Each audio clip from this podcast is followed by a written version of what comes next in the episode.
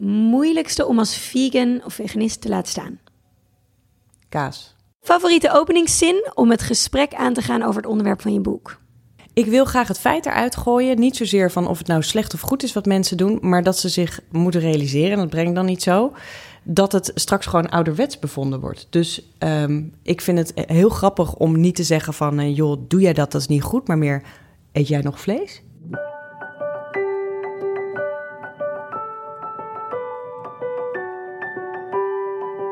Welkom bij Sla Talks, een serie waarin Sla denkers en experts een platform geeft om hun ideeën en boodschappen te delen. Onderwerpen die wij op dit moment belangrijk vinden. Onderwerpen waar je veel over hoort, maar altijd meer over wilt weten. Onderwerpen waar je over praat, maar misschien niet precies weet waar het nou echt over gaat. Ik ben Nina Pierson, mede-eigenaar van Sla en jullie host van deze serie. En vandaag introduceer ik met plezier ook mijn co-host voor deze aflevering.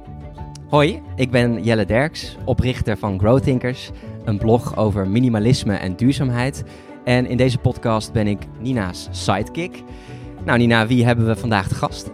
Nou, in deze tweede aflevering hebben we een gast waar ik persoonlijk heel enthousiast van word. Ze is antropoloog en in haar vrije tijd klimt zij de steilste bergen. Het is auteur Roanne van Voorst. Ze doet al jaren onderzoek naar de gevolgen van klimaatverandering en kwam in haar onderzoek op het onderwerp van haar meest recente boek met de onvergetelijke titel Ooit aten we dieren. Wat ze daar precies mee bedoelt, uh, gaan we vandaag natuurlijk uitgebreid over hebben. Roanne, super welkom vandaag. Dankjewel. Heel blij dat je er bent. Ik heb je al uh, een beetje mogen horen en mogen spreken. Je bent echt een vat aan informatie. Uh, een soort van wandelende encyclopedie over het onderwerp. Uh, ik heb je net ook al kort geïntroduceerd, maar um, misschien wil jij even beginnen met um, kort toelichten, even kort je achtergrond. Ja. Nog wat verder uitdiepen. Ja, ik ben antropoloog en ik heb de afgelopen twaalf jaar onderzoek gedaan naar de sociale effecten van klimaatverandering. Dus niet de hele technische dingen die je nu steeds leest in de IPCC-rapporten en zo over hoe dat nou precies zit met de zeespiegelstijging, maar veel meer, oké, als de zee hoger wordt, hoe gaat dat zijn voor mensen die in kustgebieden leven nu bijvoorbeeld, waar het gevaarlijk is. Nou, dat soort onderzoek wilde ik doen. Ik wilde weten van hoe blijven mensen zich dan veilig voelen. En daarvoor heb ik op allerlei plekken ter wereld gewoond. Vaak tussen die mensen, dus in zeg maar de meer gevaarlijke plekken ter wereld. Um, omdat ik wilde snappen hoe zij zich voelen. En ook omdat ik me steeds meer begon te realiseren dat wat zij nu al ervaren onze toekomst wordt als we niet oppassen. En langzaam is mijn onderzoek een beetje zo verschoven van klimaatveranderingen en effecten aan zich naar meer wat zou je kunnen doen? Mm om te voorkomen dat die klimaatveranderingen, die natuurlijk al keihard ongoing zijn, ook geen enorme catastrofe hier in Europa, in Nederland gaan worden. Ja. Dat is denk ik ook een mooi bruggetje naar, uh, naar de titel van je boek, Ooit aten we dieren. Ooit aten um, dieren. Geweldige titel. Ik kreeg hem ineens, uh, mijn man had hem uh, besteld en hij lag bij ons op de toonbank thuis of in de, in de keuken. En je wordt gewoon meteen getriggerd. Want in eerste instantie denk je, is dit dan een sprookjesverhaal? Ooit aten we dieren? maar dat is het zeer zeker niet. Nee. Um, vertel. Ooit aten we dieren. Nou, wat ik heb gedaan is, ik ben antropoloog en ik ben schrijver. Dus ik schrijf fictie en non-fictie. Dit boek is non-fictie, al staan er twee fictieve hoofdstukken in. Um, wat ik wilde doen is eigenlijk een beetje uit de discussie van... ja, je hoort nu steeds meer wetenschappers die zeggen... joh, als je één ding wil doen um, rondom klimaatveranderingen... om die niet erger te maken of zelfs te verminderen... dan moet je zo snel mogelijk stoppen of veel minder gaan eten dierlijke producten. Hè? Dus dat is vlees en zuivel. En dat is een hele belangrijke discussie, maar het is ook een beetje een vervelende discussie. Want ik denk dat heel veel mensen die inmiddels wel eens hebben zitten voeren op een familieverjaardag, waar dan één oom is die het er niet mee eens is, of één tante die dan zegt van ja, maar zonder eiwitten ga je dood, weet je, dat soort, en daar kunnen we het allemaal over hebben. Ja. Dat zijn hele belangrijke ja. discussies, maar ik wilde er niet in, want ik dacht nou, die worden al best wel veel gevoerd. En eigenlijk is het overgrote merendeel van de wetenschappers het gewoon over eens dat het echt wel een hele effectieve uh, manier, is. manier, is. Dus ik dacht, wat is nou interessanter? Misschien is het interessanter om te kijken van, nou oké, okay, stel nou dat we daar al zouden zijn. Stel nou dat het al zo is geworden dat we met z'n allen hebben besloten, of met heel veel mensen hebben besloten, we gaan gewoon radicaal minder dieren opeten. Hoe gaat dan de wereld eruit zien? Mhm. En voor mij als antropoloog, want een antropoloog is misschien wel goed om even uit te leggen, die wij kijken naar sociale problemen. Dus je bent sociaal wetenschapper, je bent een soort socioloog. Maar dat doe je dan vanuit de ogen van de mensen. Dus je gaat echt op de plekken zitten waar het gebeurt. En dan ga je vanuit daar kijken naar een probleem. En dat kan natuurlijk niet als je onderzoek doet naar de toekomst. Maar ik kom wel naar plekken in de wereld waar je al een beetje zag hoe het er dan uit zou kunnen gaan zien. Dus bijvoorbeeld boeren die hun vee alvast verkocht hebben, omdat ze zeggen, nou in de toekomst, ehm, Ja. peulvruchten zijn eigenlijk veel lucratiever. Hè? En dan ging ik met hun ging ik interviews doen van oké, maar wat gebeurt er dan en hoe is dat dan voor jou geweest als boer? Want dan dacht ik ja, als dit straks gaat gebeuren, dan gaan veel meer boeren hier doorheen. Of laboratoria waar nepvlees wordt gemaakt. Ehm, kaashandelaars die kaas maken van noten, weet je wel, dat soort dingen.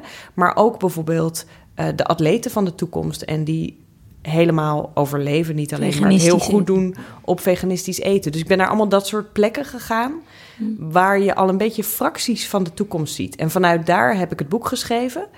En wat er ook in zit, is een aantal fictieve hoofdstukken waarin je kunt voorstellen hoe mensen over één generatie terug gaan kijken op wat wij nu aan het doen zijn. Ja. Namelijk toch wel een beetje leven op een manier die we heel comfortabel vinden. Terwijl we best al wel weten dat je niet misschien zoveel meer zou moeten vliegen. Of niet zoveel vlees zou moeten eten. ja. Ja. En wat is voor jou ehm, natuurlijk in het proces, hoe heeft het jou beïnvloed, het schrijven van dit boek? Gaan straks, ik vind het heel interessant trouwens wat je zegt, ik wil het heel graag over die toekomst hebben, en, maar ook nog wat meer uitlichten op waarom we überhaupt naar die toekomst moeten uit, eh, door. Ehm, maar hoe heeft het jou als persoon veranderd? Ja, nee, dat is juist een hele leuke vraag, want het heeft heel veel gedaan. Ik was vanaf mijn zestiende was ik vegetariër, dus ben ik gestopt met het eten van vlees. En dat deed ik eigenlijk omdat ik, nou, ik vond dieren heel leuk en ik dacht, nou, dat hoeft voor mij niet echt dat er een dier voor mij doodgaat. En ik deed het ook wel omdat ik toen al wel bezig was met klimaatveranderingen. En ik ben het boek begonnen te schrijven omdat ik op een gegeven moment ergens las, echt gewoon heel erg vanuit mijn ooghoeken bijna, ergens in de krant een zinnetje dat ging over stiertjes die geboren worden in ehm, melkveehouderijen en die worden dan geslacht, stond er allemaal standaard, eigenlijk vrij direct, omdat zij het restproduct zijn van onze melkindustrie. En dat vond ik Ja. zo gek dat ik Ja. die zin een paar keer heb gelezen, zo van, huh? Ja, En toen ben ik er wat onderzoek naar gaan doen. Van, nou, dat klopt toch niet? Ze gaan toch niet allemaal dood? Dat, hoezo? We hebben toch ook stieren nodig of zo? Of wat? Ik had er eigenlijk nooit zo over nagedacht. En toen kwam ik erachter dat dat dus klopt. In principe worden alle stiertjes geslacht. verkapte eh, vleesindustrie allemaal. eigenlijk. Wordt dat vlees dan wel gebruikt? Mm, soms. Soms niet. Ligt er een beetje aan waar, eh, waar vraag naar is. Want Hm. niet al dat vlees is geschikt. En hetzelfde geldt voor de haantjes in de kippenindustrie en de eierenindustrie. Die worden gewoon versnipperd. En dat gebruiken we wel weer ergens voor soms, maar soms ook niet helemaal, Ja. weet je wel. Dus dat is best wel... En ik kwam daarachter en ik vond dat zoiets geks. Want ik dacht, hè, niet alleen zit ik dus... Hè, ik was inmiddels in de 30, dus eh, had ik al meer dan 15 jaar... dacht ik dat ik heel braaf Goed vegetariër was... omdat ik zo lief tegen dieren was. Maar eigenlijk betaalde ik... Ik zat op dat moment een cappuccino te drinken met koeienmelk. Dus dacht ik, oh, dan heb ik deze cappuccino betaald. Dus dan heb ik eigenlijk ervoor betaald dat al die stiertjes doodgaan. Heel gek. Heel gek systeem vind ik dat. Ik wil niet Ja. aan zo'n gek systeem bijdragen. Maar ook nog eens, ik ben echt niet heel dom. Ik ben klimaatwetenschapper, weet Ja, je wel. en zelfs met dat jij thema wist En ik wist het niet. Nee. Dus toen dacht ik, nou, dan, dan moet er iets zijn geweest. Ofwel, het wordt bij me weggehouden, ofwel ik heb het niet willen weten. En dat ben ik gaan Ja. onderzoeken. En dat is uiteindelijk het boek geworden. Dus niet alleen hoe zit dat dan echt, maar ook wat zit er dan in mij dat ik dat al die tijd niet heb kunnen of willen zien of niet Ja. heb gefilterd uit het nieuws of zo. Ik denk dat je daar ook wel een heel belangrijk punt aan stipt. Eh, want dat is bij heel veel mensen het geval. Van je, van, nu ook recentelijk verscheen er een, een nieuwsbericht eh, van de week dat we meer vlees zijn gaan eten. Terwijl we allemaal wel toch veel en veel bewuster zijn. Hoe, hoe kan dat dan? Wat was dan het antwoord of de Verschrikkelijk om te conclusie? lezen ook trouwens. Ja, het toch? voelt echt En- als een klap in mijn gezicht als ik dat lees. Ja. Hoe voelt dat voor jou als je zoiets leest? ja, ik kan het bijna niet geloven. Dat die cijfers Nee. kloppen. En ik denk van, nou, er zal wel een soort addertje onder het gras zijn. Ehm, maar jij hebt, Jeroen, jij, jij had daar ook wel een goede interpretatie op, toch? Nou, van er- wat, er wat zijn het nou verschillende is. analyses. Dus, Ja. dus Ja. een van de analyses is... Kijk, Maar je hebt, je hebt ook gelezen, hoe, wat, wat, wat is het eerste wat jij dan voelt als je dat leest? Nou ja, ik, ik, bij mij is het nu inmiddels een beetje tweeledig. Kijk, ik Ja. geloof dat ehm, het, is altijd, het is altijd schrikken hè, als je dat soort cijfers leest. Net zoals Mhm. we de laatste weken veel cijfers hebben gelezen over dat het nog erger is met die klimaatverandering dan we al dachten dat we nog minder tijd hebben. Dat is altijd dat je denkt, oh, klomp Mhm. in mijn maag. Ja. Tegelijkertijd gaat er iets anders spelen bij mij. En dat heeft er veel meer mee te maken dat ik geloof dat het allergevaarlijkste op dit moment is een verlies aan hoop. Dus op Ja. het moment dat mensen denken: oh, zie je, het heeft toch allemaal geen zin, dan stoppen ze met gedragsverandering. Dan gaan we met z'n allen zeggen: ja, nee, maar dan heeft het ook geen zin als Mhm. ik het doe. Dus Ja. dat is er ook een beetje wat er bij mij gebeurt. Dat ik denk: oeh, ik ben sociaal wetenschapper natuurlijk, dus ik kijk best wel naar. Je kunt statistiek gewoon voor elk argument soort van inzetten. Weet je wel, je kunt het ja. altijd op verschillende manieren interpreteren. Wat we hebben gezien over het algemeen is eigenlijk dat de vleesconsumptie de laatste jaren exact hetzelfde is gebleven steeds. Nou lijkt er ineens, dit jaar lijkt het alsof er een piekje is geweest. Zeggen ze nou, oké, dat zou ermee te maken kunnen hebben dat het een hete zomer is geweest, dat er veel is gebarbecued. Je zou het ook als een soort stuiptrekking kunnen zien. Er is vrij veel Nog keer geïnvesteerd even in reclames. Ja, nog één keer aan de vlees. Ja. Nou, maar en als je- tegenreactie natuurlijk als op tegenreactie. Want daar, dat, dat is wel een belangrijk feit ook om erbij te noemen, is hoe de, de vleesvervangers Want dat wou ik zeggen. Ja, Dat is een hele belangrijke. Want die zijn ongelooflijk toegenomen. Ja, en dat veel is meer dan vlees. En veel meer dan vlees. Ja. En hetzelfde geldt voor de notenmelken bijvoorbeeld. Hè? Dus, dus eh, sure, zuivel loopt wat terug. Dan denk je van, nou, maar dat gaat wel heel langzaam. Maar die plantaardige melkproducten, die gaan Schieten ongelooflijk snel. Dus het is bijna elke week als je in de winkel komt... dat je denkt, oh, er is weer een nieuw yoghurtje bedacht... van amandelmelk of van eh Ja. sojaproducten. Ja. En, dat is wel een belangrijke Ja, omdat wat er gaat gebeuren op het moment dat die gewoon de helft van het schap gaan innemen, dan wordt het voor supermarkteigenaren gewoon veel interessanter om dat schap nog meer daarmee te gaan uitbreiden. En op een gegeven moment heeft die consument gewoon wat minder keus daarin. Hè? Dus het is als de, als de vegans en de flexitariërs nou maar heel goed die opvolgers Blijven of die vragen, alternatieven blijven vragen, dan gaat dat ook vanaf die kant drukken. En daarbij denk ik, jongens, op dit moment met die klimaatveranderingrapporten, die nu echt wel onderkend worden door bijna iedereen. Zo van, nou ja, je, het beste wat je kunt gaan doen is echt vermijden.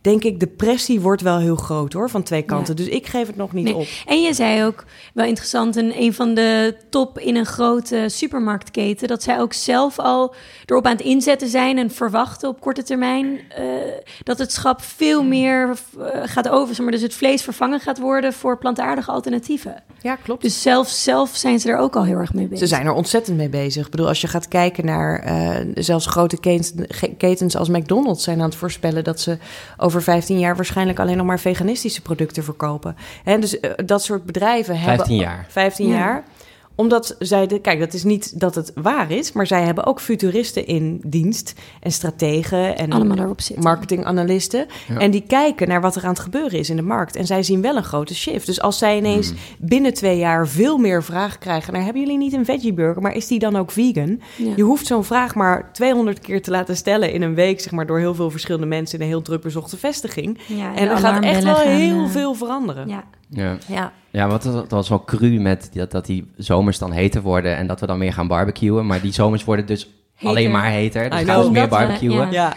Maar het geeft mij soms een beetje een... Ik wil ook vooral geen, niet iemand zijn die geen hoop meer heeft, hoor. Het geeft mij een beetje het gevoel van wat ik soms ook... Ik schrik soms ook met in de politiek, weet je. En dan hebben we het puur over Nederland. En natuurlijk, het gaat over de hele wereld. Maar dat je soms denkt van... Ja, die krijgt toch nooit zoveel stemmen. En die krijgt dus ineens zoveel stemmen. En toch...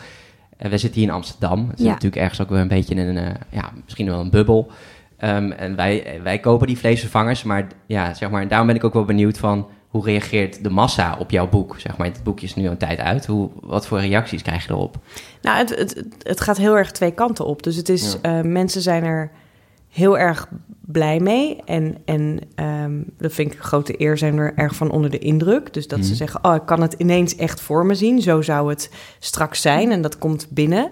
Mhm. Ehm, wat ik fijn vind, is dat ik van mensen hoor van... oh, het is geen depressief boek. Het is juist wel een heel eh, blij en grappig boek. Zo heb ik het ook geprobeerd te schrijven. En tegelijkertijd zijn er... Kijk, het is niet zo dat er mensen zijn die het lezen... en die dan boos worden. Er zijn wel mensen die het niet willen lezen überhaupt... en die Er al boos over zijn. al boos worden. En dat zijn Ja. natuurlijk ja, Ja. mensen die dat Je heel raakt een mega vinden. gevoelige snaar, want het zit op gedragsverandering. Ja, En dat is natuurlijk- en, en mensen Ja. denken soms dat, dat ik ze zou vertellen dat ze nooit meer vlees mogen eten, terwijl dat niet de boodschap van het boek is. Het Nee, boek het is gericht op stel nou dat we al verder zijn, hoe kijken we dan terug op het nu? Ja. Dus Dat is een andere wat wij- boodschap. Ik weet nog dat wij toen ook eh, het over hadden, toen je met je boek bezig was. Van ja, wat zullen de reacties zijn? Eh, maar dat valt dus mee. Het is, eh, ja, het is gewoon de- eh, heel... eh, Maar ze, zullen, er zijn, ze zijn fel, maar dan zijn ze misschien niet zo ehm, onderbouwd. Dan is het gewoon puur hel, Ja. het onderwerp. Oh, eh, hier heb ik... Dat is het heel erg. dat En is- ik kijk wel eens, weet je wel, ik heb in het begin wel eens gekeken naar als ik dan een boos berichtje kreeg naar van, goh, van wie is dat dan? Ja. Ja, dat was dan iemand die zelf een vleesproductiebedrijf heeft. En dan begrijp ik wel Ja. dat zo iemand dat best heel bedreigend vindt als de titel van een boek is Ooit aten we dieren.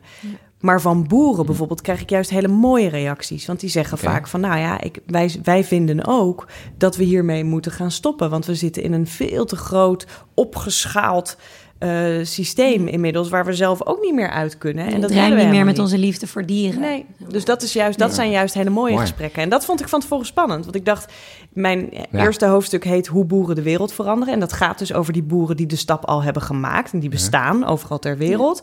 Maar dat is nog een relatief kleine groep.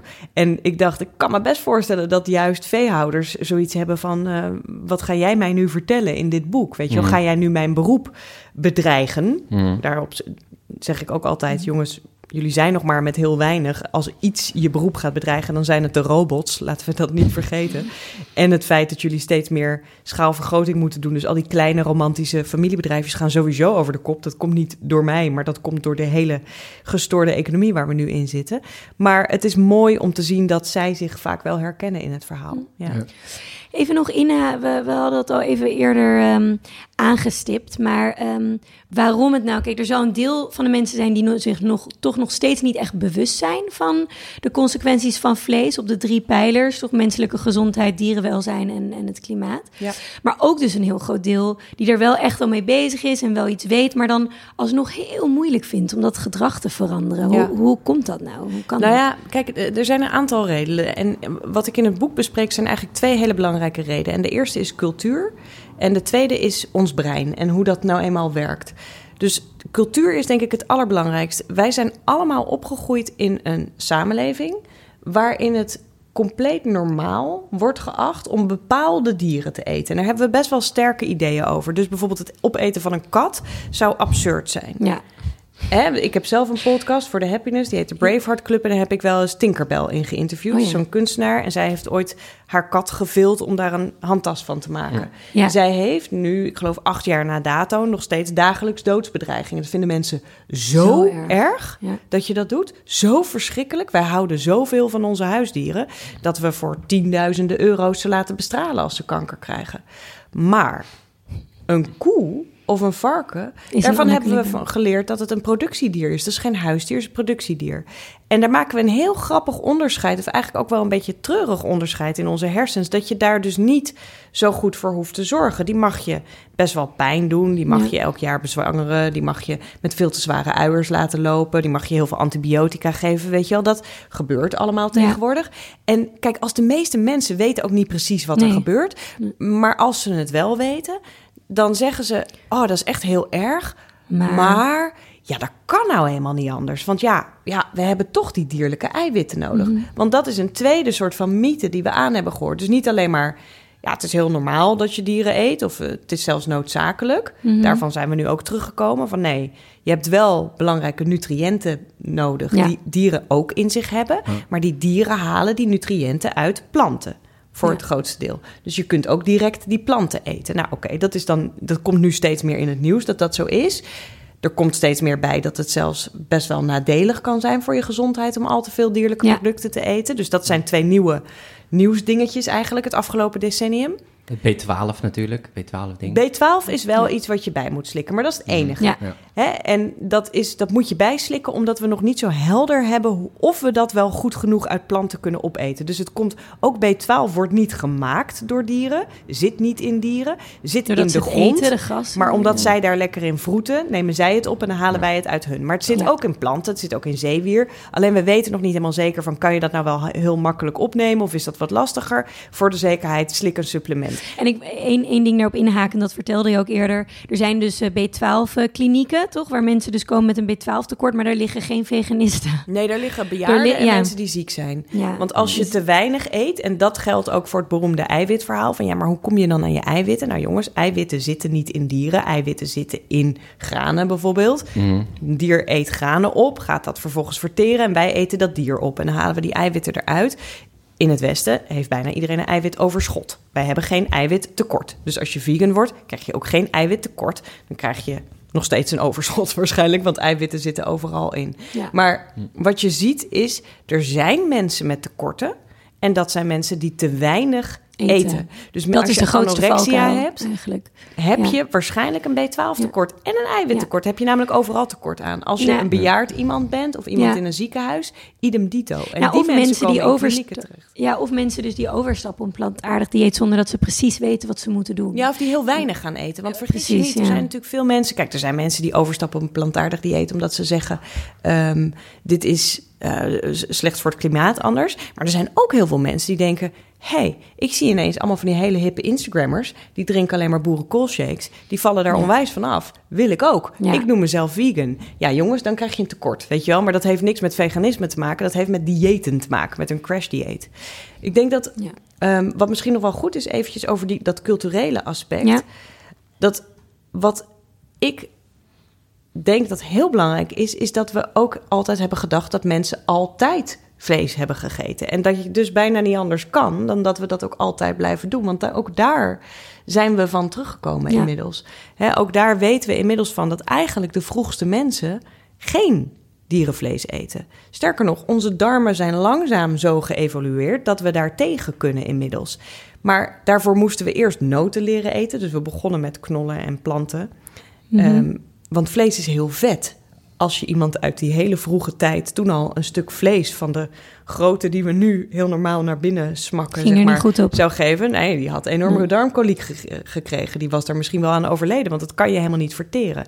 We zijn steeds meer noten gaan eten. Daardoor raakten die darmen gewend aan vet. vetten. En toen langzaam raakten we klaar voor vlees. Het punt dat we vlees zijn gaan eten heeft niet te maken met hoe we gemaakt zijn, maar het feit dat we wapens hebben ontwikkeld. En dan kun je ook wel zien, wij hebben helemaal geen tanden die geschikt zijn om echt te jagen. Wij kunnen pas dierenvlees eten op het moment dat het keurig voor ons in stukjes is gesneden, of op het moment dat zo'n dier al dood is en we alle Ja. tijd hebben om het van de botten te knagen. Ja. En, dat schijnt is ook zelfs in onze mond dat wij ook niet hetzelfde enzym als echte jagers bevatten. dus de vertering begint pas later dan echt carnivoren. Klopt. En hetzelfde trouwens voor zuivel. Hè. We, we drinken en eten pas 10.000 jaar, sinds de landbouwproductie zeg maar een Ja. beetje gaande is, eh, zuivel. En wij zijn inmiddels in het Westen lactose toler- tolerant geworden. Maar het overgrote merendeel van de mensen kan niet als volwassen tegen lactose. Ik moet wel zeggen, iedereen die een eh, testje doet, zo'n te- in mijn omgeving, ik heb er zelf ook een gedaan, komt toch uit lactose intolerant. Ja. dus het is ook hoor, nog Niet steeds eigenlijk. Hè? Niet jouw moeder. Nee. nee, maar dus intolerant, ja, je bent gewoon eh, toch veel meer mensen, ook hier, zijn ook intolerant. Er wordt nu, en ik vind het altijd hele gevaarlijke claims, en, maar ik weet wel, het zet je wel aan het denken. Het zet je aan het denken over, jongens, weet je wel, we zijn gewend aan dingen. We Ja. kunnen dingen inmiddels verwerken, maar het is niet gezegd dat het per se heel goed voor ons is. Als je erover nadenkt, zou je kunnen zeggen: Goh, we zijn zoogdieren, dus we drinken bij onze moederborst, net als kalfjes bij de moeder drinken.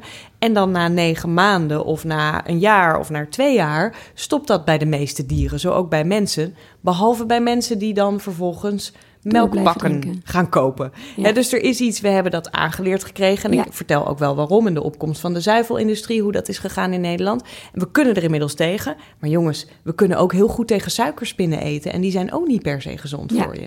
Ja. ja, het is wel eh, mooi om daarop in te haken. Ik, ik ben zelf ook een beetje vergelijkbaar met jou, ook al tien jaar vegetariër.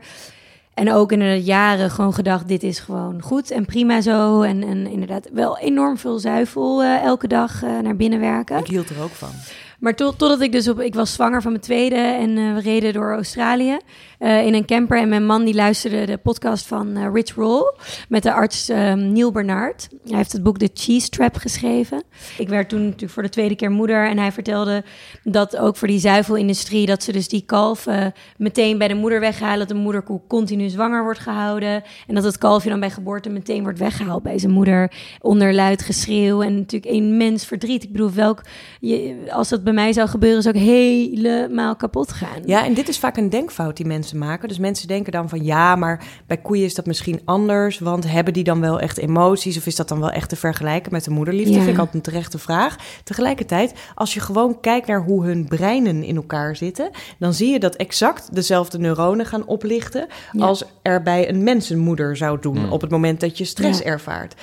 Elk systeem, elk lichaam wat ervoor gemaakt is om te zogen, dat zijn zij, want daarom drinkt een kalfje normaal negen maanden Moeten maar, bij zijn moeder, gaat enorme stress creëren op het moment dat dat uit elkaar getrokken wordt. Dus Ja. het doet er niet toe wat zij daar allemaal bij denkt en of ze dat kalfje een naam heeft gegeven. Je weet gewoon zeker dat zowel kalf als moeder totaal in de stress schieten, omdat Ja. dat ingaat tegen de natuur. Ja, ja. Weet jij trouwens of dat overal in Nederland gebeurt, zoals Nina het beschrijft? Dat eh, moeders gelijk weg worden gehaald?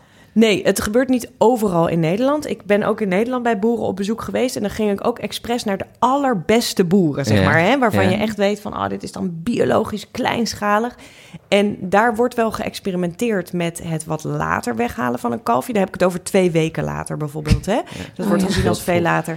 Maar Want dat heeft ook geboorte, nadelen. twee weken na de geboorte. Ja, maar dat heeft ook nadelen. Ja, vaak wordt het ook wel een week bijvoorbeeld. Of, of, maar, of zelfs een maand. Ja, want dan hechten ze nog meer. Ja, en dan werd het nog erger. En dan werd het echt een drama niet te doen. Dus Ja. het is eigenlijk, kijk, het Dus punt het, is, is het, gewoon... het moet Gewoon. Ze moeten weggehaald worden omdat de moeder, omdat de melk anders wordt opgedronken door het om- kalfje. precies, daar gaat het over. Dus, dus om die productie zo hoog mogelijk te houden...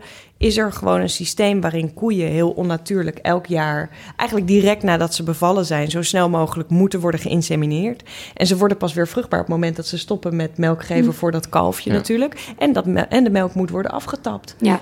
Maar Ja, dit, is denk ik heel, ons. dit weet heel, heel veel mensen weten dit dus gewoon niet. Nee. Nee. En jij, ja, jij, toen jij het hoorde, hoorde je het ook voor het Toen eerst. wel, maar alsnog, ik moet wel eerlijk bekennen, ik heb wel eh, sindsdien echt nog... Ik ben toen wel even gestopt, helemaal 100% Ja. veganistisch geworden. Ehm, maar dat ik nu ook wel, als ik dan ergens in een restaurant zit met mijn vriendinnen... en die bestellen een kaasplankje, dat heb ik toen een tijdje helemaal niet gedaan. En nu denk ik weer, nou oké. Of als ik bij iemand thuis ga eten en die heeft iets gemaakt met room... of zo, weet je, dan Ja. eet ik het ook. Ja.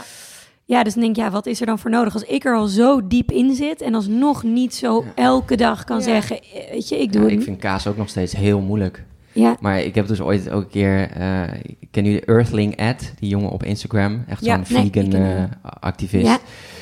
En die, had toen ook, die legde ook aan mensen uit van dat er dus caseïne in zit. En dat Ja, het dus een verslavend. verslavend middel is. En dat je dus eigenlijk, en dat merk ik bij mezelf ook als ik een plak kaas eet... dat ik eigenlijk weer, ik wil weer terug naar die koelkast. Dus ik wil eigenlijk weer terug naar die moeder, naar die tepel eigenlijk van. Ik wil Ja. weer, weet je, ik wil weer, Ja, oh, dat verslaven. Dus ja, het is wel gewoon, het is gewoon heel verslavend Ja. en daardoor heel lekker. klopt wel. Hoe langer je het niet eet, hoe minder behoefte je eraan hebt. Ja. en je hebt echt best wel goede vegan kaasjes. Nou, ik vind ze inmiddels. Ik vind zachte. er zijn er een paar jongens. Echt. in- ik weet er inmiddels eentje van No- echt eens. een hele goede camembert-achtige. En die laat ik aan kaasliefhebbers proeven. En die vinden hem heel erg lekker. Waar, waar vind je Rose deze? en Rose and Wheel of zo heet dat, Ja. heet dat merk. En ehm, er is een klein winkeltje op de Lelygracht. Ja? Die hebben ze. Oké. Ehm, Die Engelse jongen, plant-based eh, cheese. Ja. Er zijn er Maakt een hele paar. lekkere gevonden. Ja. ja, en Mr. en Mrs. Watson heb je. Die, die doen Oh ja, echt kaasplankjes. Yerba. in maar goed, dit zijn allemaal restaurants in Amsterdam. Dus het kan Ja, heel maar lekker. Maar wat je zegt, hè, moet- er moet een... eh, het is een wisselwerking. En nou, dat wat is, er volgens mij, als jij vraagt van wat is er dan voor nodig om dat uiteindelijk echt te gaan doen, ik denk in ieder geval twee dingen. Dus het helpt heel erg als er goede alternatieven voorhanden zijn. En die komen er steeds meer als wij nou maar gewoon vaak blijven vragen. Dus ik zie het Ja. ook echt als een taak voor mezelf om in restaurants standaard te blijven vragen: Hoi, wil je voor mij wat plantaardigs maken? In winkels te vragen: Heb je hier ook een plantaardige variant van? Weet je wel, gewoon toch maar die vega-variant kopen. Ook al heb ik ook heus wel eens zin in, in, in de zuivelkaas, omdat ik daar nou Mm. mee eenmaal ben opgegroeid. Omdat ik weet. Elke keer dat ik dat doe, Ja. geef ik echt een Signaal heel duidelijk af. signaal. Hier is vraag naar. En dan wordt dat assortiment gewoon uitgebreid. Dus dat gaat Ja. helpen. Dus ik denk dat Ja. het voor jou meiden bijvoorbeeld straks al veel makkelijker gaat zijn En dat wij nog een soort van de hele belangrijke tussentaak hebben. Ja. En ik denk dat wat minder materieel, wat er ook nog echt nodig is, is hoop. Want als jij denkt, ja, ik zit hier een beetje in mijn eentje Ja. dat heel braaf te doen, maar verder doet niemand het en iedereen gaat meer vlees eten en het gaat toch nergens naartoe, want het klimaat gaat er toch aan. Ja, dan is het ook wel heel makkelijk om het op te geven. Ik merk dat ik ook heel veel mensen in mijn omgeving nog steeds hoor praten over vis. Dat ze zeggen, ja, maar vis is dan echt wel mindere impact. Wat is jouw visie daarop? Nou ja, dat was voor mij ook wel een eye-opener. Want er zijn twee dingen die ik leerde en waarvan ik denk dat mensen ze ook zouden moeten weten, in ieder geval om daar een gefundeerde keuze in te maken. De eerste is dat zalmkwekerijen, hè, de meeste van onze vis tegenwoordig wordt gekweekt. Zalmkwekerijen genereren bijna net zoveel uitstoot en sommige zelfs meer als veehouderijen als het gaat over ehm, methaan. Want ook die zalm, zeg maar, gassen die omhoog komen, die komen gewoon de lucht in. Dus ook dat is ontzettend slecht. Wordt nu ook door Oxford onderschreven van doe vooral ook geen vis Kijk. meer. Maar dat zijn de scheetjes van de zalm. Ja, Oké, Ja. en er zijn er heel veel. er zijn heel veel. En die zijn heel venijnig. nee, nee, je wil niet weten met hoeveel ze in een bassin zitten. Nee, het, is, het, is, het heeft niets zwart. meer te maken met ome Jan... die gewoon met zijn hengel een beetje of met zijn bootje op zee... weet je, dat heeft er niets meer mee te maken. Ik bedoel, het gros van de vis, ook als er staat duurzaam gevangen... komt gewoon uit hele grote eh, Bassins. visfabrieken eigenlijk... of wordt gekweekt of weet je wel. Het, dat is natuurlijk het grote probleem. We hebben daar heel weinig zicht op. En een tweede is dat er tegenwoordig, omdat we zoveel vis vangen... dat we werken met enorme netten... die dan dagenlang over de bodem van de oceaan schrapen... alles meenemen wat ze daarvan vinden. En dat is een tweede onderwerp van veel mensen ook zeggen, veel wetenschappers zeggen, het gaat niet alleen over die klimaatverandering. Het gaat ook over de biodiversiteit. En die is, omdat al die koraalriffen eigenlijk worden gesloopt en al die beesten zeg maar mee worden genomen, die gaat eraan. Dus de vis heeft helaas een enorme impact. Is wel jammer, want ik vond vis ook wel Ja. altijd heel erg En lekker. stel dat je dan bijvoorbeeld zo'n eh, Noorse uh, sockeye wilde zalm, die worden dan maar één keer per jaar gevangen. Ja, ik vind het een lastige. Want weet je, het is hetzelfde als met ja, maar komen deze kippen dan niet toch uit een heel goed boerderijtje of zo? Nou, het zou kunnen dat het heel af en toe ergens, weet je wel, kleinschalig vandaan komt. Maar het is zo moeilijk te traceren. En ik kan je vertellen op basis van mijn onderzoek, er wordt zo hard gelogen op verpakkingen, dat het wel heel lastig is om dat zeker te weten. Dus Ja. dan voor mij denk ik Ja. dan van, nou, dan doe ik het maar niet. Ja. En tegenwoordig heb je gelukkig, bijvoorbeeld uit de vegetarische slager, heb je hele lekkere vegetarische tuna-achtige. Tuna, ja. ja. Mm. Dus Top. gaat komen Ja. dat het makkelijker wordt. Nou, ik vond dat wel een heel mooi inzicht van jou. Ehm, waar je over vertelde was, wat is er nou voor nodig om een omslag te bewerkstelligen? Want daar hebben we het eigenlijk nog niet over gehad. Want ik denk dat heel veel mensen denken, ja, maar eh, hoe, hoe dan? Weet je, we hebben deze omslag nodig Ja. om, eh, om de planeet een leefbare plek te behouden. Maar hoe? We kunnen toch niet in één keer een hele wereldbevolking veranderen? Nee, nou en daar wil, ik, daar wil ik wel heel graag twee dingen over zeggen eigenlijk. De eerste heeft ermee te maken, ehm, en dat zal ik vanavond in de lezing ook nog weer benadrukken, want ik vond het zo, ik blijf het een heel belangrijk beeld vinden.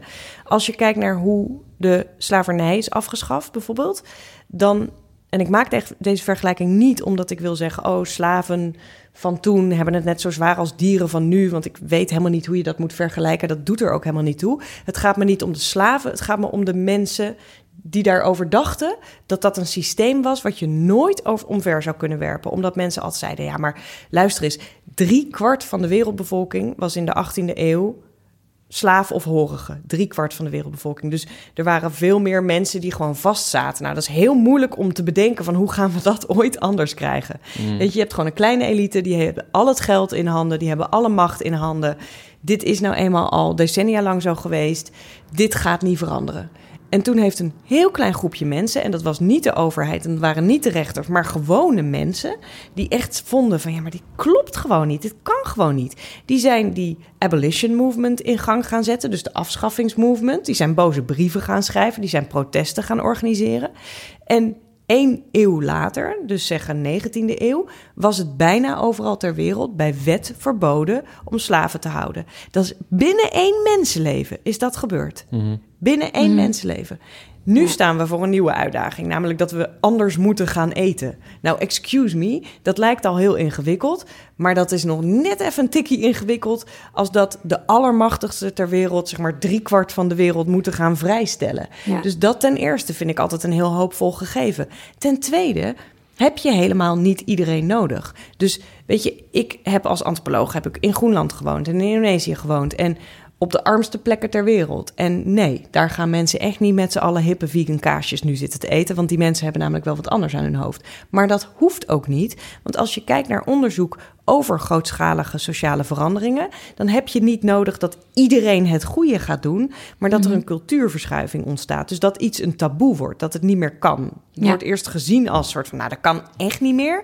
Dan komt het in de wet en dan kan het ook echt niet meer, letterlijk. Ja, ja. Dus wat je Dan nodig hebt, is over het algemeen 3 tot 10 procent van de mensheid moet Super radicaal achter een nieuw idee gaan staan. Dus iets Ja. wat eerst ondoenlijk lijkt, moet hardgrondig worden geloofd en geleefd door 3 tot 10 procent van de mensen. En dan is het, uit onderzoek blijkt, binnen 30 jaar meestal wel gebeurd. en dan doet ja. nog niet iedereen het, maar dan doen genoeg mensen het om een soort van sociaal geaccepteerd ding ervan te maken. En ik denk dat dat, dat gegeven is natuurlijk ongelooflijk, weet je. En ik denk dat dat mensen ook nog meer aanspoort om zelf die vraag te blijven stellen eh, naar En- plantaardig eten. Absoluut, want nu Dus hebben we het over het heeft wel 1 tot zin. 2 procent van de mensen. Nou jongens, als we het moeten hebben over iedereen moet dat gaan doen, is dat inderdaad redelijk hopeloos. Maar als je denkt, nou 3 procent is al genoeg om ineens supermarktmanagers ervan te laten doordringen van oké, 3 procent van de mensheid. aanbod. Dan willen we nu 80% van het vleeschap gewoon eigenlijk vleesopvolgers maken. Ja, dan zitten we er al best wel dichtbij. Dan hebben we niet meer zo heel veel nodig. Ik heb nog twee dingen dan. Tenzij jij daarna nog zegt, ik moet echt heel iets toevoegen, dan kan dat wat mij betreft. We hebben een klein vragenvuurtje. Dus eh, mijn vraag aan jou is om zo snel mogelijk te antwoorden. En het eerste wat dan in je opkomt, Komt ie. komt die. Moeilijkste om als vegan of veganist te laten staan? Kaas. Eh, favoriete vegan tip als je uit eten gaat? Als in een restaurant? Ja? Ehm, ik vind Shoe heel goed. En dat is een leuke, want die zijn helemaal niet plantaardig alleen maar. Maar Shoe zit Oh, in. Amsterdam, heel dicht bij het Centraal Station.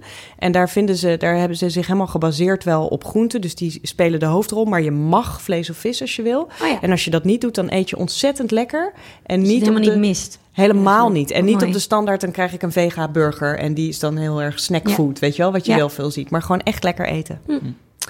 Wat is dan je lekkerste plantaardige vleesvervanger?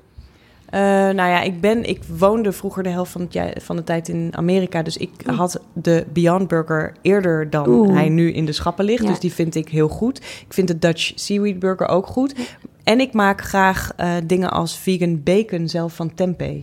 Dat is heel Oh. erg lekker om te Hoe doen. maak je dat dan? Schaven? Ja, je maakt het heel dun. Het zijn Oh. hele dunne plakjes. Ja? En dan met een beetje sojasaus of tamari-saus Lekker. en paprikapoeder. En dan wordt het echt een beetje zo Crunchy. knapperig crunchy. Is ook Top. heel lekker op pannenkoeken met eh, siroop eroverheen. Oh, goede tip. Oké, top. Ga ik morgen, morgen doen.